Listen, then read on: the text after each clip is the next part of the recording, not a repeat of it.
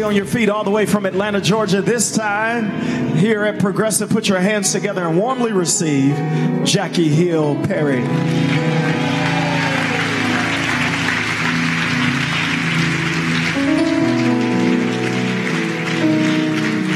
Y'all can sit down. I know your feet hurt. Yes, sir. How you doing, Saints? So don't none of y'all come to the 8 o'clock, huh? Nobody. Okay. Oh, you do. One of you. God bless you. May His light shine upon you. The gracious to you. Um, my name is Jackie. Um, I live in Atlanta. Me and my husband. My husband's from here. He's from the South Side. Uh, but shout out to you. That's why he's the South Side. Y'all, look, y'all a little hood. Um, no, it's a particular kind of hood. Even even the way y'all say car ain't right. You know, um, it's a H kind of thing. So, uh, like when I met him, I was like, "What is a car?" I don't know what a car is. Uh, it's a car. Um, but we moved here. I lived here with him for five years, and then we just moved to Atlanta a year ago with our daughters. Our oldest daughter, her name is Eden. She is four. Um, our youngest is 12 months. Her name is Autumn. So my house is never quiet, and I am never rested. Uh, and so that's my life. If you feel like praying for me, please do. Uh, that's the Holy Spirit leading you in that prayer. Um, t- today, I want to I want to talk about sexuality. Um, this is a polarizing conversation. Uh, this is a difficult topic, a complicated uh, topic, but a necessary topic. Why? Uh, because it's in the Bible. if it's in the Bible, then we have to deal with it. Um, but I want, I want us. My heart here is to deal with it in the way that God would have us deal with it. I think historically, the way it's been dealt with is how our, it, it's it's been unloving. It's been crass. It's been calloused. It's been forceful. Um, and I think it's damaged people like me and people that I know. And so I want to talk about it in a way that I think would honor God and he- would help us to love people well. Is that okay? Uh, before I do, I want to tell my story so that you have context to why this uh, conversation is important to me. Uh, when I was. Um, you made me want to just uh, sing, and I don't sing. It's just it's making me feel a spirit that I don't even have, and I would they would they would leave, and so thank you. Um, I was raised in St. Louis into a, a single parent home. Uh, my mother loved me always. My father loved me sometimes. Uh, I think not having a dad, I don't think that made me gay. Um, I think it gave me more reason to be so if that makes sense. It gave me uh, uh, some type of evidence for why I should continue to pursue what I felt uh, the need to pursue. But when I was around four, uh, I felt same sex desires. Uh, I just knew, you know, the same way that boys or girls on the playground they have that feeling of an attraction for the other little girl in, on, in the playground that's what i felt but i didn't I, I, didn't know what it was. I didn't know what it was called. All I knew was that this was a reality and that, that this was this was something that was present inside of me. And so when I went to church, that's when I found language for it. Uh, when I went to church, that's when I found that the name of what I was feeling, the name of this desire was homosexuality. And my issue wasn't with the name or even with the condemnation that was given to this particular passion. It was with the way in which it was talked about. It was the, the, the inflections, the tone, the facial expressions. It was with the mob mentality of the people sitting in the pews that made me feel as if obviously this thing is something that I cannot tell to Christians. Uh, this this feeling that I'm feeling within myself as a four year old, five year old, six year old, seven year old that I cannot ever be honest about this with the saints because the saints don't like people like me, um, and so I kept it to myself for a long time um, until high school came. High school, people usually act out high school, college. I chose uh, 11th grade. Uh, and so for me, I felt as if it got to a point where I just felt like to, to be lesbian seemed like it would be easier for me to just be what I felt myself to be instead of to instead of continuing to act out or project this kind of heterosexuality that wasn't even true to me. It was more so how I could keep myself uh, morally presentable to the people around me. Does that make sense? And so I felt like, you know what, I'm gonna just be gay. That, that that's that's that's who I am. That's what I feel. That's what I want to do. Um, and so that's what I did. Uh, I, I, ended up transitioning into what in the black uh, lesbian community is called a stud. A stud is a, the female who projects a kind kind of hyper masculinity. So I sagged my pants. I wore boxers. I wore uh, sports bras to flatten out my chest. I wore um, over large t-shirts. I had uh, straight hair at the time. I put it in a ponytail. I still arch my eyebrows because that's important. Um, and so that was one of the few feminine things I kept. Um, and I think I didn't say this in the last thing, but I, I, think part of the confusion, even as it related to masculinity and femininity that I was experiencing, was owed to the misrepresentation from people on what it meant to be a woman and a man. Let me explain. When you're growing up and you're a girl that doesn't like pink, doesn't like purses. Even to this day, I don't like purses. Half of y'all got purses with a charger and Carmex in it. It's just too much baggage. But for me, I, I didn't. I didn't model the kind of woman that they said girls were supposed to be. I had a heavier voice. I, I, wanted to be rough. I was a little what they would deem masculine. And so naturally, uh, I'm feeling as if who God has made me to be is not exactly right because the culture is telling me that I'm not a woman. You act like a boy. You're acting like a tomboy. We do this thing to boys too, to little boys that might find themselves being what they would say overly emotional. We say they're acting like a girl as if emotion is gendered. Uh, you know, as if emotion isn't something that God has given us all to express. And so I think for me, naturally then, I'm going to be confused because people are defining womanhood not in terms of the scripture, but culture. Women are, they wear dresses and they act prissy and they flip their little wrists a little hard and stuff like that. And so for me, I was confused. I didn't know what to do. I didn't know what to be except what people told me that I should be. And so I did that.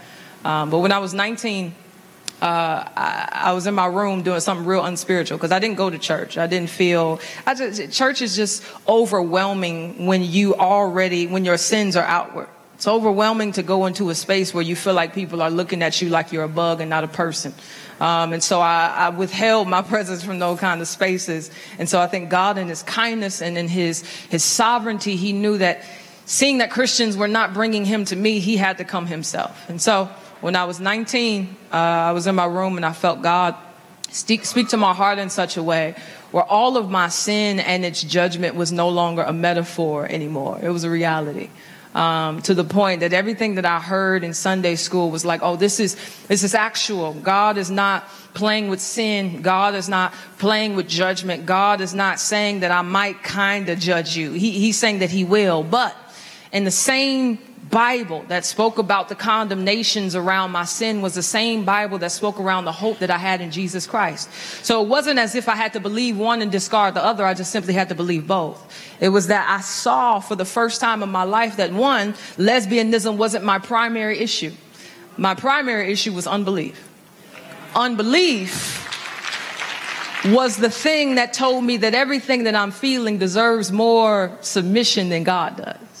Unbelief said that everything that God has said about himself in these scriptures aren't quite true. Unbelief said that God, if he were to be a Lord to me, he wouldn't be a good one like my girlfriend would be. That, that's what unbelief is, is that everything that God has said in his word and in his, in his scripture is not taken as accurate. And so what God ultimately wanted to deliver me from was from unbelief and into faith. And so I saw that he has to be the good one here if he's calling me out of these things that I love, calling me out of idolatry, calling me out of greed, calling me out of lust, calling me out of pornography addiction, calling me out of weed abuse, calling me out of drunkenness, if he's calling me out of this, he's not calling me to turn from that and turn in on myself because the church for so long, I thought that salvation was just that you just don't listen to secular music and you're nice to people. I'm serious. I had no concept of salvation being a supernatural working of the Holy Spirit that was initiated by the power of God. I had no concept of that. They told me to change would be to change my clothes, change my music, stop watching certain movies. They gave me works instead of giving me gospel. And so because they didn't give me gospel, I never had the, the, the, power that I needed to change. You get what I'm saying? And so finally, God in his kindness, Second Corinthians 4 talks about how the enemy has blinded the minds of unbelievers where they cannot see the light that is in Jesus Christ. The Holy Spirit lifted the veil where I saw Jesus for who he was. And when you see Jesus rightly, repentance is impulsive. It's, it has to happen because you see something better. Um, and so God was good and he saved me. Um, in saving me, in saving me, and I'm going to make this clear throughout this talk. In saving me, that did not mean that God saved me or keeps me from experiencing same sex attraction. When saving me was a positional change. What it meant was, is that I was no longer a sinner, but now a saint. And in being a saint, even though I still experience the same temptations, my relationship to them has changed. And so now I don't love my temptations like I used to. I love God more than what I'm tempted by. That's what salvation does. In this conversation, I want to make it very clear that this is all about God. Because sexuality doesn't even make sense without God, because sex doesn't. God made sex. So to talk about sex, we need to talk about God. Even in my story, it was God who made me. It was God who drew me. It was God who saved me. And it's God who kept me. God is completely to blame for my being His. So I think for us to even begin this conversation, we have to begin by talking about God. In Genesis 1 1, the Bible is the book where we learn God, where we see Him, where we hear about Him, and we get to see Him like the disciples saw Him. We get to learn a lot about this invisible God. But the beauty about the Bible is, is that the first thing it tells us about God is interesting. It doesn't tell us that God is Lord. It doesn't tell us that God is sovereign. It doesn't tell us that God is Alpha and Omega. What it decides to tell us is that God is creator. In the beginning, God created the heavens and the earth. Why do you think that the Bible would tell us, us about God in that way first? I think because for God to be authoritative or for God to be Alpha and Omega or for God to be powerful, he has to be able to make something from nothing. For God to be creator, he has to be the one that wasn't created. For God to be able to tell you what to do, he has to be the one who isn't told what to do by anybody. And so, creator, him being creator already establishes a precedence that everything that comes from him is subject to him. I think when you understand that, everything starts to make sense. It starts to make sense because it says, why does this conversation matter? Why should I change? Why should I submit my sexual, sexual passions to God? Because He made you. And because He made you, He has the right to tell you what to do. We as human beings, we don't like that. We don't like the fact that God could be so authoritative that he would have the right to tell me what to do. But we actually should delight in the fact that God is an authoritative God because if he wasn't, he wouldn't be God at all. But we should also have joy in the fact that he is not only authoritative, but he is inherently good. And so even if his commandments don't sound good and don't feel good, they are good because they come out of a good God. This talk, I began it by the way, is, is much more lecture than sermon. Um, I'm going through categories to give us a framework for how to think about this conversation, starting with God, then us, then sin, then uh, conversion. No, sin, sex, sin, and conversion. Moving on to us. Genesis 1, in the beginning, God created the heavens and the earth. Genesis 1, 27, God creates man. The text says that God makes man in his own image. It's a beautiful thing to be an image bearer because it means that you're so much different than everything else God has made. You're different than the plants and the oceans and, and the animals. You're something particular, something special, something peculiar. And so I think God is good that He let us know that, man, nothing on earth bears my image except you implications of being an image bearer, I think, are two that speak to this particular conversation, which is being an image bearer means that all people, all people are valuable to God.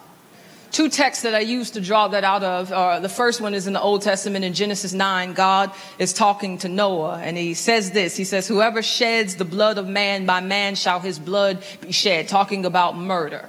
And he appeals to the fact that his, this, whoever sheds the blood of man shall be, their blood shall be shed because God made man, this person that you killed, in his own image moving towards New Testament in James chapter 3, when God through James is talking about the tongue, he talks about how people will use their tongue to both curse people and bless people. But he doesn't just say people, he qualifies it by saying people who are made in the image of God. What's the point? The point is, is that the value of human life is so high that other human beings will be judged on their treatment of other human beings.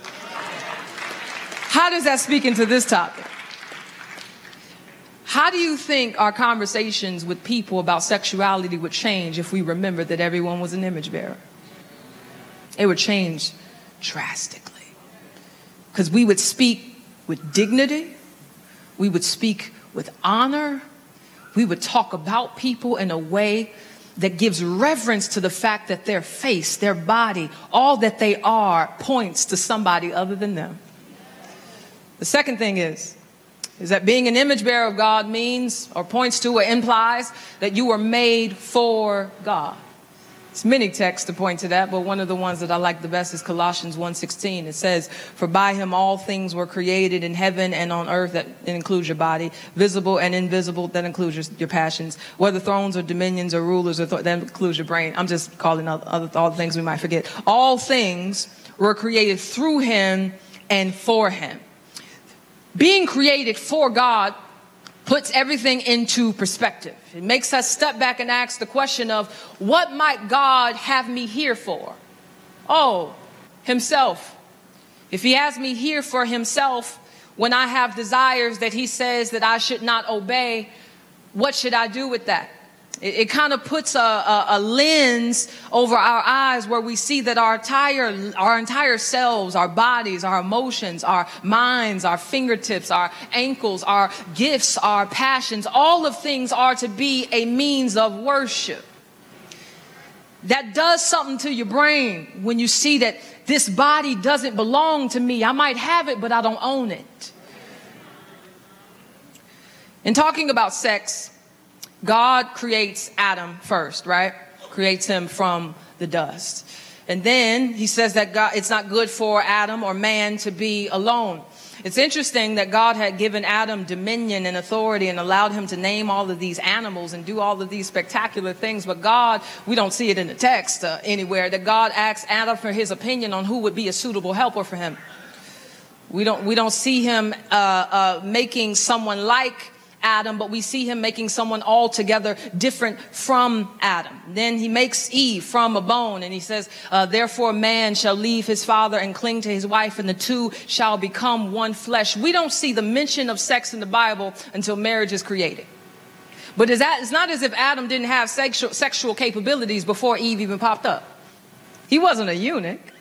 It was that God wanted us to see that sex always has a context. God made sex too. Sex is a good thing too. Sorry if it ain't good for you. We're going to pray your strength in the Lord. But um, he'll do it. Uh, that was a bad metaphor. Um, sex is a good thing. And I think for many of us, me included, I didn't learn about sex from the church because it wasn't talked about. Or, well, the perversions of it were talked about, but none of the glories. And so I think for that reason, my understanding of framework of sex was taught to me by the world. So naturally, when I learned about what the, what the church thought about sex, I automatically thought that was a bad thing because that was never the foundation that I learned it from. But Sex is a good thing and it is a glory thing. What I mean by glory is sex is created to exist within marriage. Marriage being between one man and one woman. Marriage is a pointer to the gospel. We see that in Ephesians 5 31 through 32. So that tells us that sex was not used or is not to be used for our own discretion. God has given sex boundaries. God has given sex context. God has given these boundaries uh, genders, male, female, and he, He's given it to us within the context of a covenant. So sex Sex is a big deal, a good deal, a glory deal, but it is safest when it's done how God created it to be expressed. Um, the only reason we're even having this conversation now is because sin exists. If you have your Bibles, please turn to Genesis chapter 3.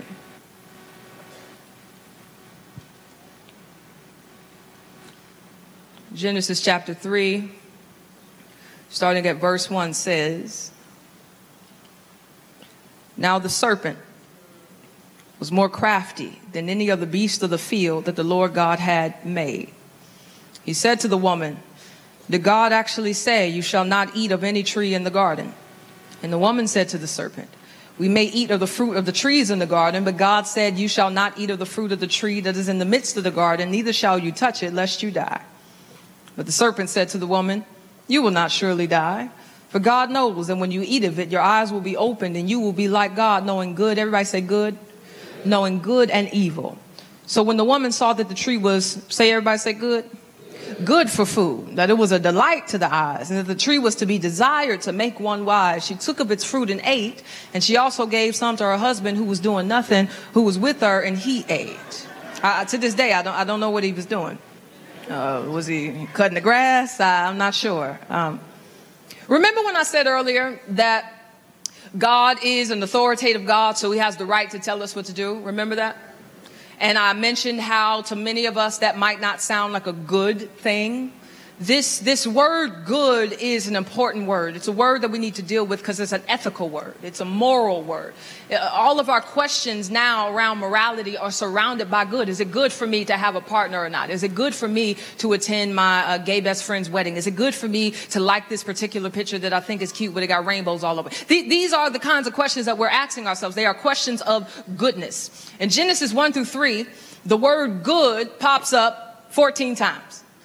The first time Genesis or good is uh, seen in the scriptures is Genesis 1 verse 10. It, it says that God called the dry, dry land earth and the waters that were gathered together he called seas and God saw that it was good. Anytime you read Genesis 1 through 2, you see that a lot. God saw that it was good. God saw that it was good. God saw that it was good. Another way to read that is that God judged that it was good. That's important because God is not only just creator, God is not only just authoritative, but he's also judge. Judge of what? Goodness. If goodness, then what? Evil. He is the judge of all things. Even though God was the first person to mention this word good, who was the second? The devil. The devil comes along and uses the concept of goodness not in the same way that God does. He takes this word and uses it to tempt Eve into non goodness, to tempt Eve into sin. He tells her that God knows that when you eat of this tree, that your eyes will be opened and you will be like who?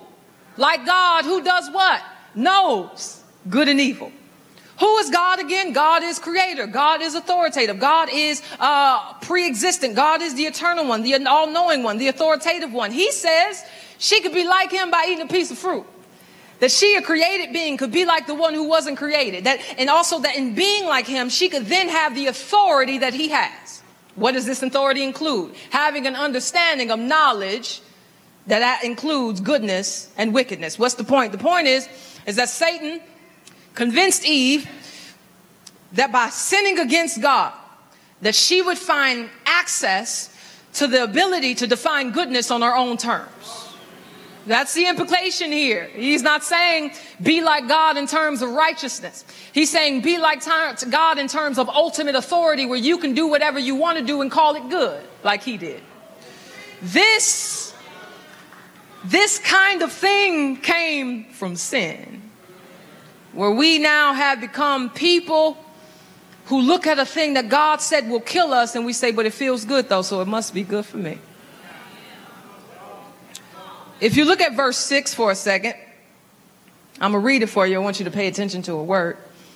It says, So when the woman saw that the tree was good for food, and that it was a delight to the eyes, and that the tree was to be desired to make one wise, she took of its fruit and ate, and she also gave some to her husband who was with her, and he ate.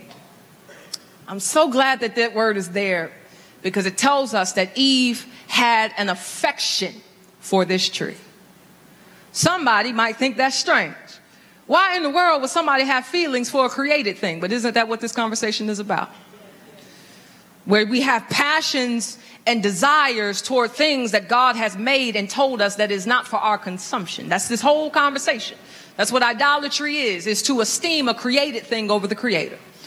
The question is, do you think that she made that desire up? Do you think that it was concocted? Is it a possibility that this desire was out of her control? I think it was a real one. But the question is, did the legitimacy of the desire or the enduring nature of the desire make it morally acceptable for her to submit to if God told her not to? I'll ask it again.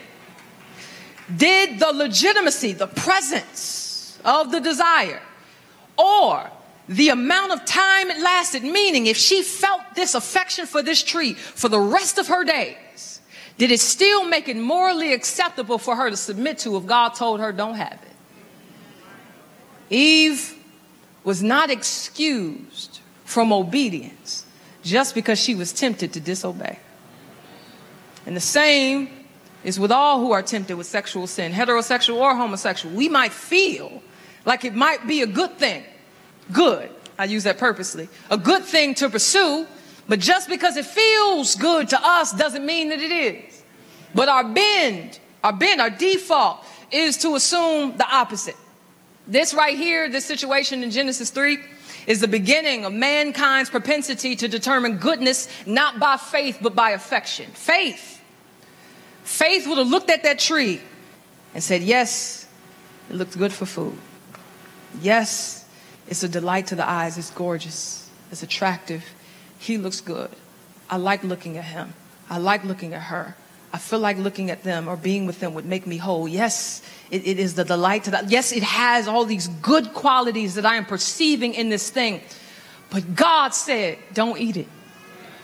And because God is the creator, He's the good one, He is the authoritative one, He's the wise one, He's the pre existing one. I have to believe that He's infinitely wiser than me.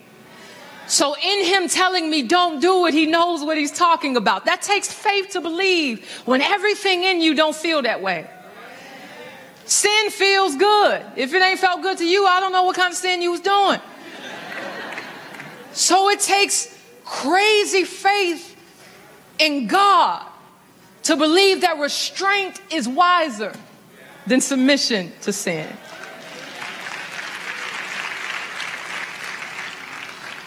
When they took a piece of that fruit, we all who came from Adam have the same issue. We all inherited sin now, where we are not just born in sin, but we're born loving it. We enjoy it. We want it. We crave it. And that's why we get mad when anyone would tell us no. That's offensive. I'm going to read a couple texts that I think speak to the connection between sin and desire. John 3:19 says, "And this is the judgment: the light has come into the world, and people loved, took pleasure in, longed for, esteem, esteem the darkness rather than the light." Romans 1, 26 and 27 says, for this reason, God gave them up to dishonorable passions. That's the same language in Genesis 3. Dishonorable passions, for their women exchanged natural relations to those that are contrary to nature, and the men likewise gave up natural relations with women and were consumed with passions, feelings, desires, attractions for one another. In Ephesians 2, 2 through 3, it talks about how people who were dead in their trespasses and sins in which they used to walk, when they followed the prince of the power of the air, they lived a particular way. People that followed the devil is what it's saying. People who follow the devil, how they live is that they live in the passions of their flesh. How they feels rules what they do. Carrying out the desires of the body. To be said frankly and simply, the flesh has feelings. Racism is a feeling and a mindset. They feel like hating you. Lust is a feeling. Same sex attraction is a feeling. That's not to diminish it. It is to say that it's legitimate, but it is a affection. It's a feeling coming out of a flesh that is not submitted to God. We are all born in this world dealing with particular lusts and sins because we're born in it. Sin is a greedy little thing. You cannot think that sin is going to be in your body and is not going to make claim on everything that your body produces, including your affections. It's going to take that too. So it's not safe then to allow our affections, having an understanding of our flesh and how it affects our affections, it's then not safe to allow our affections to define how we live. It's not, it's only the sin in us that makes us believe that because we feel it, we have no choice but to do it. But just because the feeling exists does not mean that it's worthy to be obeyed. I want to talk about orientation a bit here uh, because talking about same sex desires and feelings, that's what we're talking about. The definition of sexual orientation is this sexual orientation describes patterns of emotional, romantic, and sexual attraction, and one's sense of personal and social identity based on those attractions. The two terms used most commonly to describe sexual orientation are homosexual and heterosexual. I believe that the creation of these categories does assist us in uh, having conversations and understanding ourselves in some way, but I think that they have been unhelpful to us in another sense. Here's why. In the definition, it says that I'll read it again. Sexual orientation describes patterns of emotional, romantic, and sexual attraction and one sense of personal and social identity based on those attractions. Sexual orientation has become a way that people define themselves. In other words, sexual orientation has become a matter of identity. We have concluded that because this is how I feel, then this is who I am. That contradicts Genesis 1, don't it?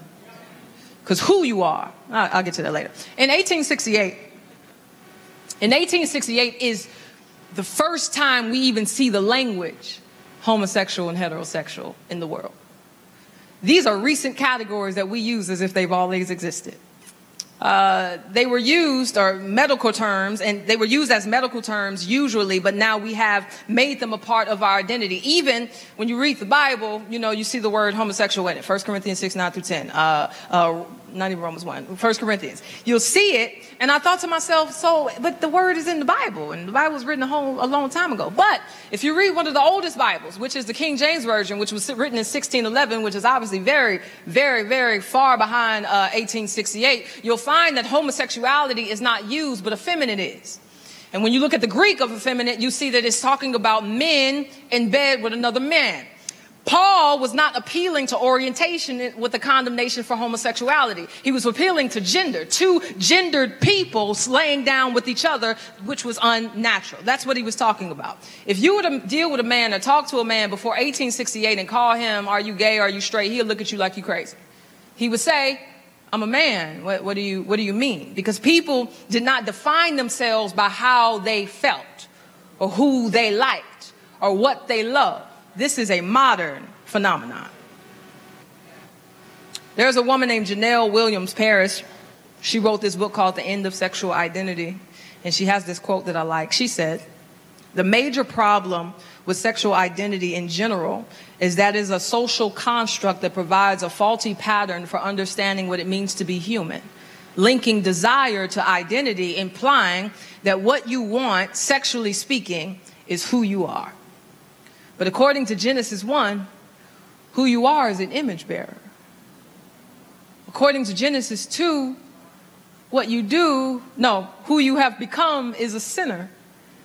And in Genesis, no, that's Genesis 3. And after Genesis 3 and the rest of the Bible, now what you do is sin. I say this because how we have historically understood this orientation and sexual identity has impacted how we understand people.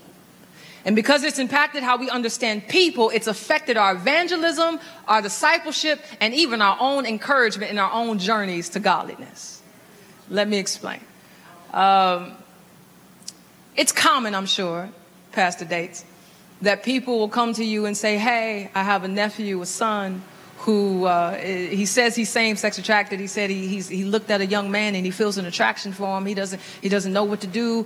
Uh, so I feel confused. I feel uh, burdened. I, I, want this to change. I need this to stop. And so I, I just don't know what to do with that. I'm sure it's rare though that you have people come up to you and say, "Hey, my son, he said he looked at that little girl, but I'm confused. I don't, I'm burdened. I don't really know what to do. Uh, this got to change. I, I need this to stop."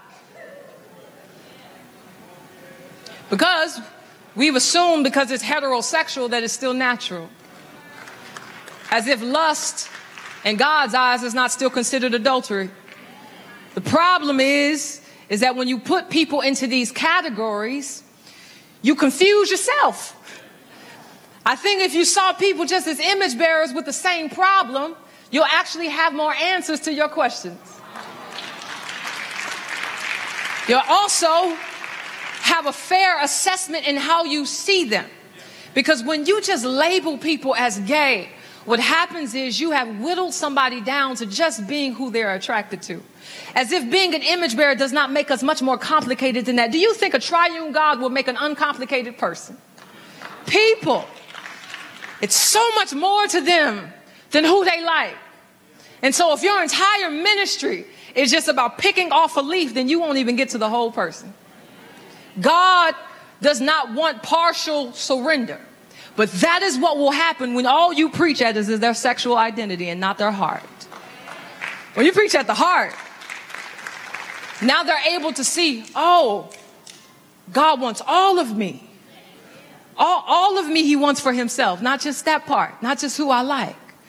I think another thing is when your sexual identity is how you see yourself, it makes more or creates more room for you to be discouraged in your own life because you've given your sexual identity more power over yourself than it should. Because the world is going to tell you, because you still feel that, hey, you still gay, you might as well go back. Your dreams are still going to exist. You're going to walk past a, a, a, little booth at the mall and smell something that reminds you of somebody that you ain't supposed to be smelling no more. And the world is going to say that still moves you because that's who you are.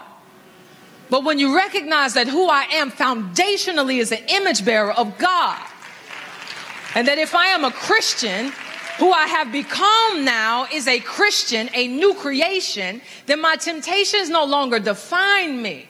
What defines me is who the, who the person is that died for me. I, I'm not defined by what I'm tempted by. I can't be. That doesn't rule me. Because if it rules me, then it enslaves me, but I'm a slave to another master, a good master. Some people, especially in academic spaces, Harvard, Princeton, all these type of places, they would say that I am suppressing my true self. That's the language they use. That I'm causing harm, that I am a woman that is yet and still very much same sex attracted, yet now allowing myself to express myself in that way. They would say that that's dangerous, that's trash. That's, if you look at the comments on my videos, you'll see it. The problem is, is that they don't understand the scriptures. They don't recognize that in James 4, my true self is defined as an enemy of God. In Ephesians 2, my true self is a child of wrath. I'm I think I'm being pretty wise in suppressing that person. Because the Bible, God, Jesus Himself says, if you want to follow me, you actually have to deny yourself. Because the self that you've been led by is the self that don't love me too much. When we allowed our temptations and our sexual proclivities to become our identity, we gave it way more power than God ever intended. So what are we to do? What do we do? We don't, I don't think we have to dismantle categories. I just think that we have to get back to viewing people and ourselves and each other the way that God does. What is that? Before Christ, enemies of God, children of wrath, born in sin, born having particular inclinations and pulls towards certain things. The world says that because you feel this way, this is who you are, and because this is who you are, this is what you do. But if anything, having these desires and these particular feelings and passions and affections, it actually shows that the Bible is accurate in telling the truth and what it says the flesh will produce. And so what we should do is that we have two options. The first option is because it exists, this is what I do, or because it exists, this tells me who I need. These affections, these feelings push me towards a Savior who told me he'll give me power. I want to talk about the heterosexual gospel. I have a chapter of this uh, in my book. I'm going to quote it because I think I said it way more prettier on paper than I would right now. Uh, it says, God isn't calling gay people to be straight. I know some saints clutching their pearls, if we still wear pearls, I don't know. They gold chains, I don't know. Um, you think he was by listening to the ways Christians try to encourage same sex attracted people within or outside their local churches. They dangle the possibility of heterosexual marriage above their heads, point to it like it's heaven on a stick, something to grab and get whole with. And though it's usually well meaning, it's very dangerous. Why? Because it puts more emphasis on marriage as the goal of the Christian life than knowing Jesus. The heterosexual gospel is one that encourages same sex attracted men and women to come to Jesus so that they can be straight, or that coming to Jesus ensures that they will be sexually attracted to the opposite sex The ways in which this gospel is preached is much more subtle than I've made it out to be. It usually sounds like, I know you're struggling with being gay. I can promise you, if you give your life to Jesus, He will completely deliver you. We love that word. Deliver you from those desires because He loves you. Or, I know a guy that used to be gay and now he's married. Jesus will do the same for you if you trust Him.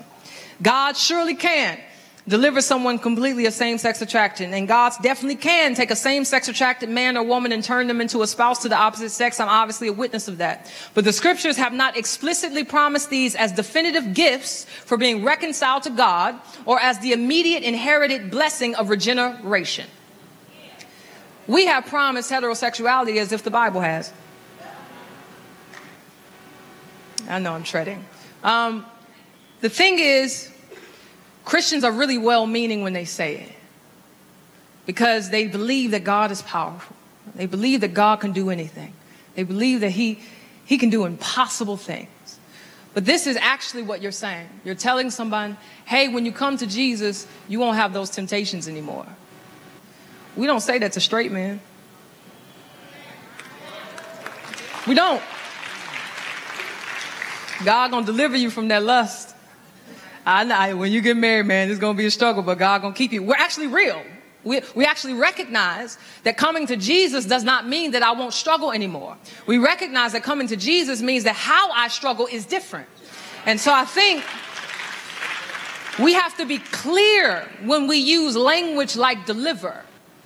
We have to, because in the scriptures, oftentimes deliverance is used as a metaphor for salvation deliver you from a place of harm into a place of safety. Israel delivered out of Egypt into the wilderness. That's, that's usually how it's not, it's not talking about the absence of temptation. So we have to be careful when we use these kinds of language that can make somebody think that if I come to Jesus, I shouldn't struggle. Because what happens is that if they come to Jesus and they end up struggling because you told them they won't, they think they, don't come, they didn't come to Jesus at all. They're confused now because you didn't lay out what Christianity actually was, which is a faith with broken people and tempted people and struggling people that just love God more. That's it. But also, it's a deterrent to authentic faith in Jesus. I've met so many people that thought that acting straight was the same as being saved because the church told them it was. And so they'll say, I tried to be straight. I got married and anything, everything. I tried my best, but I just can't. Because people never said, I'm not telling you that you won't struggle. What I'm saying is be holy anyway. It's a difference. It's a difference in how we need to communicate. We have to be clear on the gospel because we're leading people away from the truth when we are not concise in what the Bible is actually saying. Does that make sense? And I guess I feel like I'm pleading because these conversations are constant for me. A lot of the people I know that have walked away from God have come from the church. It's, it's the church that has not handled this conversation well. And don't hear me wrong, God is sanctifying his bride. He promised he would do so. But I think he's also using means, people for me who have come out of these places to say, we got to do better. Um, some people would say that they're born gay. I think nowadays no one would say that that's a genetic thing. They're not pe- appealing to DNA when they say that. What they're saying is, is that as long as I've known myself, this is how I felt. That's all they're saying. For me, I was four years old when I discovered my same sex desires. I didn't even know how to spell my name yet. You think I chose it? You think I just said to myself, you know what, I'm gonna be a lesbian? Didn't even know that word existed, but it was present in me. I think the Bible has something to say about the connection of what must happen about being born a particular kind of way. In John 3, Jesus is having a conversation with a man named Nicodemus. And Nicodemus asks Jesus, Hey, how can I inherit eternal life? Or, or uh, basically the kingdom of God. How can I make it to heaven? How can I be with you? How can I be saved? And Jesus tells him, Truly, truly, I say to you, unless one is born again, he cannot see the kingdom of God. We don't even know from the text what his issues are. We don't know what he struggles with, but the fact that he was born after Adam automatically makes him a candidate for being born again. Jesus says, How you exist in the world today means that you won't make it into heaven without something changing. What does it mean to be born again as it relates to sexuality? This is a conversation about conversion. Conversion is when you change from one character to another type of character, one purpose to another kind of purpose. So, saint, uh, sinner to saint, heart of stone to a heart of flesh, uh, enemy of God, friend of God. Conversion is a change in who you are, what you love, who you submit to. That is a conversion. But I want us to look at 1 Corinthians 6, 9 through 10 so that we can see how Paul talks about what conversion has done in people just like me. Turn to 1 Corinthians 6, please. And then I'll be done and y'all can go eat.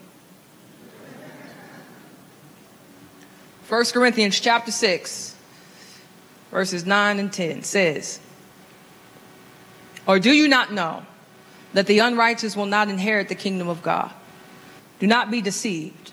Neither the sexually immoral, nor idolaters, nor adulterers, nor men who practice, not homosexuals, but men, men who practice homosexuality, nor thieves, nor the greedy, nor drunkards, nor revilers, nor swindlers will inherit the kingdom of God. Pause. So, Paul is saying that there are some unrighteous folk, and this unrighteousness looks like this. It looks like uh, continuing in drunkenness, continuing in sexual immorality, continuing in adultery. Practicing these things makes you an unrighteous person. That's Paul's words, not mine. But then he changes, he shifts. In verse 11, he starts to talk crazy. He says to these same people, and such were some of you. Whoa! So you're saying that these unrighteous people, these adulterers and these swindlers and these, these ungodly folk, these lesbian, these gay people, they, they're, they're in the past tense now. That's not present anymore. You're saying that they've changed. Yes. How does he say their change looks? Let's read it. And such were some of you. But you were washed, you were sanctified, you were justified in the name of the Lord Jesus Christ and by the Spirit of our God. Let's understand what Paul is trying to communicate because I think it'll bless you like it blessed me. He says, But you were washed. What does it mean to be washed? Well, think about sin. Sin makes you a very blemished person. You have stains on your hands. It, it speaks kind of to this picture of Old Testament garments, how filthy rags. That's, that's what you live like when you're an unrighteous person, that you are not clean. Your robes are not white. They are very, very dirty. But when you come to Jesus Christ, what he does is that he washes you. He cleanses, cleanses you. He makes you white as snow. That's what Jesus does. But not only that, he also sanctifies you. What does it mean to be sanctified? To be sanctified means you are set apart as holy for God's use. So these same people who used to be adulterers, used to be drunkards, used to be revilers, used to be swimmers, used to be greedy. That's the people stealing from you with the, the money in the medicine cabinet. Those kinds of people. He says that you used to be that, but what God has done now is that He has set you apart as holy to use you, even though He didn't use you before. I think that's really cute that God would want to use somebody like me. But not only that, he hasn't just washed you, He hasn't just sanctified you, but He justifies you. What does it mean to be justified? To be justified means that I was guilty. I had some sin on my plate that I deserve nothing, nothing but wrath nothing but judgment. If I stood before God without Jesus, all he would have gave me was hell. But because of the kindness of God, he got on the cross and took my sin and my punishment. And now he made peace with me and God where I am now no longer at odds with the Father, but I am at peace with God. I am justified before God. Did he say anything about heterosexuality in that text? But I think everything that he said is powerful. Imagine what would happen if this passage here became a framework for some of the questions you might receive. Let me give you some examples. If someone said, If I come to Jesus, will I be straight? For 1 Corinthians 6 9 through 10 says, Well, I can't promise that, but coming to Jesus means that you'll be made right with the Father. It means that you'll be justified. It means that you'll be at peace with God forever and ever. Amen. If someone asks you, Hey, what am I supposed to do if my same sex desires never leave? Well, the answer is, according to this verse, you're sanctified. So what you are is someone who has been set apart for holy as God. So however your flesh might act up, you be holy anyway. You still trust him. You still fight. You still take up your cross daily and you die because that's what God has called you to do. Last question. What if someone says, okay, I'm gay. I know that God wants me to serve him. I know that God wants me to love him. What am I supposed to do? Emphasis on their works. Well, you say, well, in verse 11, it says that all of this was done in the name of the Lord Jesus Christ. So it's really not about what you need to do. It's about what he's done. So all he's asking you for is faith. All he's asking you for is belief. All he's asking you for is trust. Do you see that when you get rid of what the culture is trying to make you think about people and allow the scriptures to be the means by which you understand everything, a lot of the questions you get will make a lot more sense. You'll have a lot more wisdom than you don't even know that you have. True change doesn't mean no struggle. True change doesn't mean no temptations. It means that your heart is different and your position with God is different. When you are born again, you will love God more than what you are tempted by. That's a fact.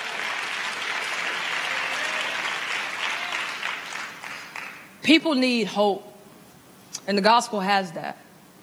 The gospel really is sufficient for this conversation.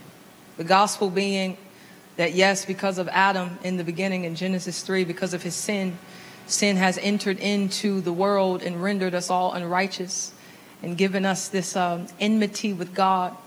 And we have this distance between us that lambs couldn't fix, that uh, Old Testament laws couldn't make right. We that uh, wearing particular dresses or stop listening to certain music. It just it just doesn't fix the, the distance between us and God. But God, in His kindness, sends His Son Jesus Christ, who is God in the flesh, and He comes down and lives this perfect, unblemished life. This life where he never submits to his passions. The only passion he submits to is his love for his Father. This Jesus lives a life completely pure, completely acceptable, completely lovely, completely worshipful. And he, this innocent man, gets on the cross and takes the penalty for my sin, my blemishes, and my lesbianism, and my porn addiction, and my greed, and my self righteousness, and my drunkenness, and my arrogance, and my addictions. He takes the wrath of God for me. You know, on the cross, it talks about how it got dark for three hours. And I think some people think that it just was the noon and that the sun went away, but that's actually Old Testament Testament, when you see Old Testament uh, communication about darkness is that the judgment of God is present and falling on the Son of God. That's why it's dark because he is under the complete judgment of the wrath of God for you, for me, so that we can become people of light. Do you see the contrast here? This Jesus goes to the grave and he's in it like we should be, but he rises from it like we cannot unless we trust him. And that grave, what it does is, I don't celebrate it just on Easter, but I have to celebrate it daily. When everything that tempts me is deadly, I have to remember that I don't have to submit myself to death because Jesus didn't. Because Jesus has rose from that thing, I can too. This is the hope that is available to all who would believe in the Lord Jesus Christ. But not only that, when he resurrects from the grave, he gives us a promise. He says that I will send a helper. I will send the promised Holy Spirit who will help you to obey everything that's hard for you to believe. He'll really do it if you trust Him. So, I want to encourage two people here. I ain't say none of this at 8 o'clock. I want to encourage the person who isn't struggling, or the person who's submitted, the person who would be considered a slave. Um, I want to I want to let you know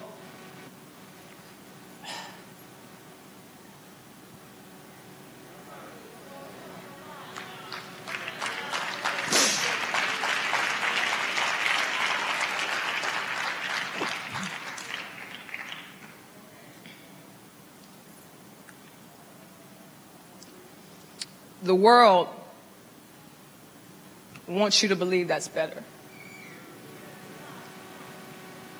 The world wants you to believe that autonomy will bring you joy. The world wants you to believe that you are your freest self when you are unrestrained from your passions. But the truth is, is that God made you for so much more. And I could easily say that He made you for marriage. I could easily say that He made you for ministry. All of that stuff is cute and beautiful and glorious. But the primary thing that God wants you to have is Himself. It's the primary thing. There is no relationship that you will ever have on this earth that can compare to that Alpha and Omega. How? How? And it's going to take faith to believe that. What can you look at to say that that's true? You can look at the stars. Romans 1, that's a contrast to our idolatry, is that the things that God has made speaks to who he is. How can the one who made the stars be less than a person? How can a created being be more than the one that created it? The angels look at us and are confused that we would think so low of God to choose the things that He's made with His words over and above Him. It doesn't make sense. It doesn't make sense. But it's a risk to say, you know what? I'm going to trust that God was telling me the truth when He said that I'm good. I'm going to trust that God was telling me the truth when He said that I'm better. It takes faith and it takes a risk, but it's a good risk. It's a risk that leads to eternal life. And in eternal life, you won't even need all them other relationships because you have the good one now that can nobody can ever take from you. A second person is the person who is a Christian but wants to go back. And I get it because it's hard to take up your cross daily.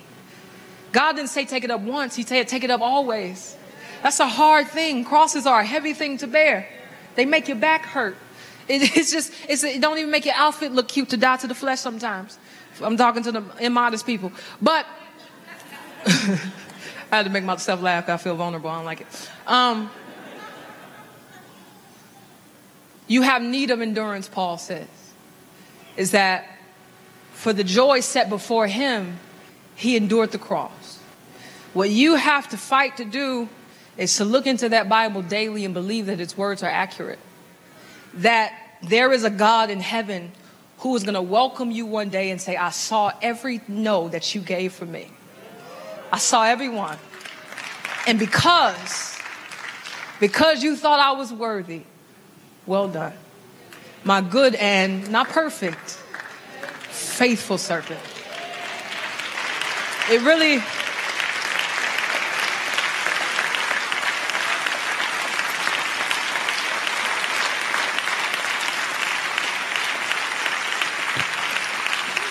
just all my foundation is coming off. I don't like this. Um, my highlighter is gone, everything. Um, God is worthy. I want to leave you with a verse. Uh, Jude 124 and 25. It says, To him who is able to keep you from stumbling and to present you faultless before his presence with great joy. To the only God, our Father, through Jesus Christ our Lord. I don't remember. Be glory and majesty, dominion and authority, by both now and ever. Amen. Thank you.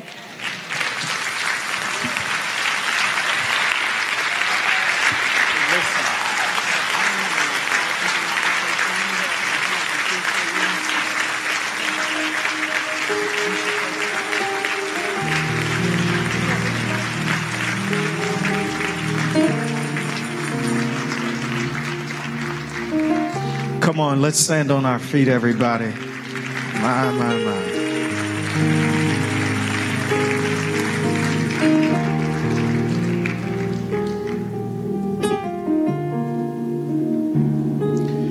Somebody today desperately needed uh, to hear what we heard. I, I desperately needed to hear uh, what we heard. You are not what you do. You are not what you have done. Your identity is determined by the one who created you. And our culture lies to us, doesn't it? Doesn't it? it tells us to name ourselves after our affections. But you're bigger than that. There's more to you. than those things. Somebody today needs to unburden themselves. I, I just want to take a moment to pray so that you can, you can lift that off your shoulder and you can give it to the Lord. And I want to model this in the kind of way where you can, and you do keep doing that. Because tomorrow you will face challenges and you'll have to do it again. So, wherever you are, and you don't know the people, by the way, standing next to you, you don't know what they struggle with in front of you, behind you. I'm just going to ask that you all would join me in praying for those around you that they would unburden themselves before the Lord, that they would give themselves totally and fully to Him, and that they would receive the fullness of God themselves. Would you pray right where you are? I mean it too. I don't mean like BQ, just drop your head and do nothing for two minutes. I mean, actually call upon the name of the Lord. Would you please? Would you please? And while you're praying, if you got children, pray for your children. If you got siblings, pray for them.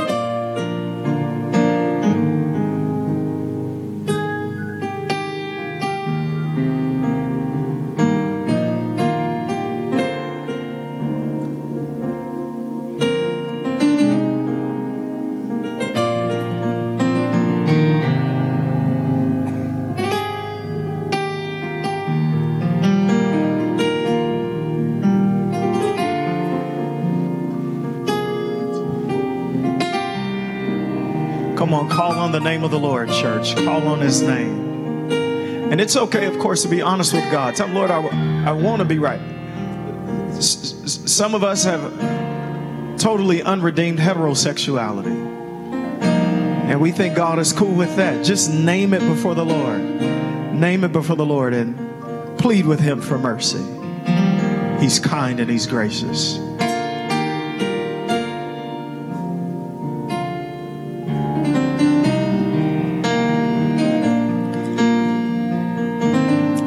God, we just thank you so much for showing yourself today. I just pray, Lord, for every person right where they are, whether they're struggling with same sex addiction, lust, adultery, pornography, Lord, whatever it is, greed, every area of unbelief, Lord. I just pray, Lord, that you would just grab our hearts and help us long for you, Lord. Not the things of this world, not the created things, Lord. Not just being following our affections, Lord, as we just heard, but for you, Lord. Help us to see nothing else will satisfy. Nothing else, Lord, can do for us what you can do for us, Lord.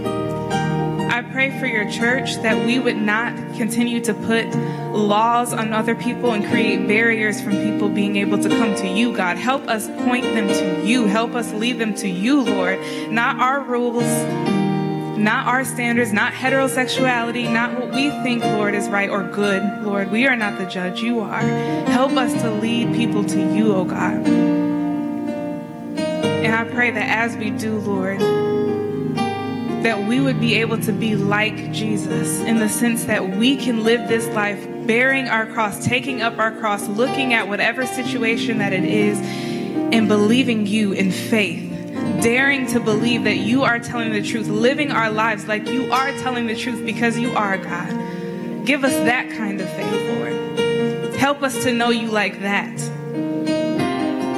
So we pray this in Jesus' name.